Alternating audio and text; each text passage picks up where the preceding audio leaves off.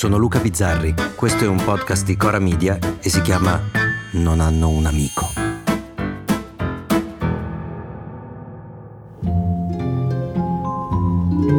Sai quei giorni che dici no? Sta puntata non la scrivo perché non ho voglia di discutere, non ho voglia di rotture di balle, non ho voglia. Il problema è che la puntata lo sa e ti resta lì, dentro di te, scava, scava ti gira in testa, ti logora e alla fine, alla fine la scrivi. C'è un video che sta girando ora in rete. Una classe, una professoressa che entra in classe. Sembra ci sia una rissa tra ragazzi. La professoressa preoccupata si avvicina, ma dal groviglio dei ragazzi, pum, spunta un mazzo di fiori. Si sparano le stelline in cielo, è il compleanno della prof. Lei si commuove, i ragazzi la abbracciano. Certo, che dopo i filmati degli spacconi che ruttano o bestemmiano in faccia ai professori allibiti o che sparano loro contro con dei pallini di plastica, questo è proprio un altro video.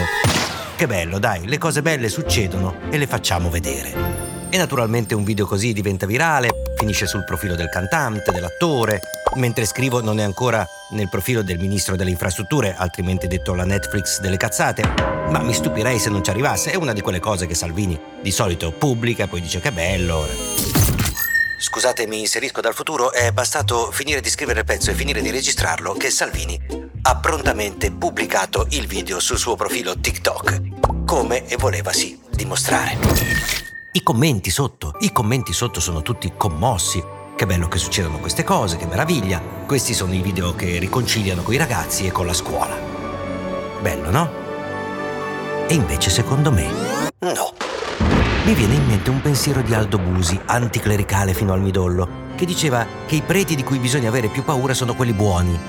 Sono loro quelli pericolosi perché in qualche modo legittimano i cattivi. Ora io non sono d'accordissimo con lo scrittore, che comunque è più intelligente e colto di me, ma vedendo questo video e dopo essermi commosso anche io per i buoni sentimenti, mi è venuto in mente questo suo ragionamento, perché questo video è, a mio modestissimo parere, sbagliato e pericoloso esattamente come quello dei bulli, esattamente come quello dei pallini in testa, esattamente come quelli che raccontano una storia opposta, che però, attenzione, è la stessa storia, è la storia in cui gli studenti e gli insegnanti giocano nello stesso campionato, usano le stesse dinamiche, in un rapporto totalmente paritetico in cui ti faccio la sorpresa, esattamente come la farei a un mio compagno di classe, esattamente come la farei, attenzione, a un mio amico. Ma è quello il ruolo di un insegnante? Quello dell'amico, ne siamo certi? Hanno sparato in due volte, una all'inizio, la seconda eh, buttata di pallini mi è, mi è, arrivata proprio, cioè pensavo di aver rimesso la classe a posto. Non sto dicendo com'era bello quando ci davano le botte sulle dita con righello. Non ho nostalgia dei tempi andati e della pedagogia delle punizioni corporali.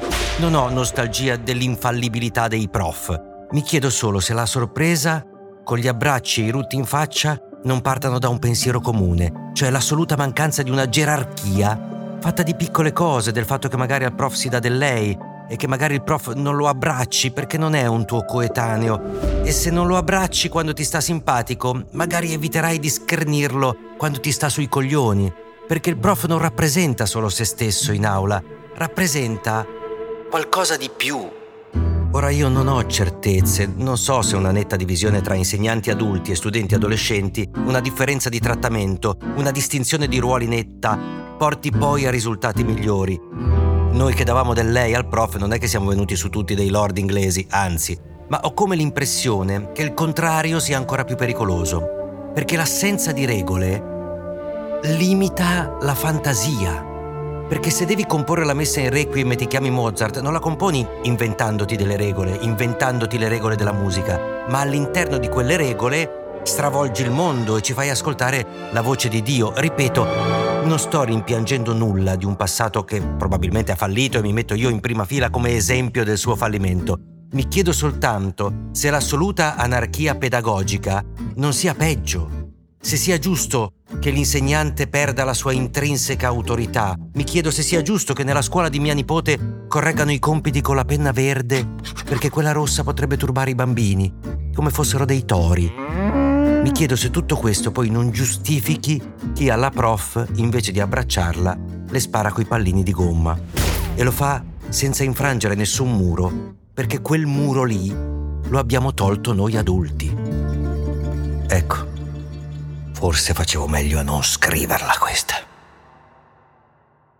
Non hanno un amico? Torna lunedì.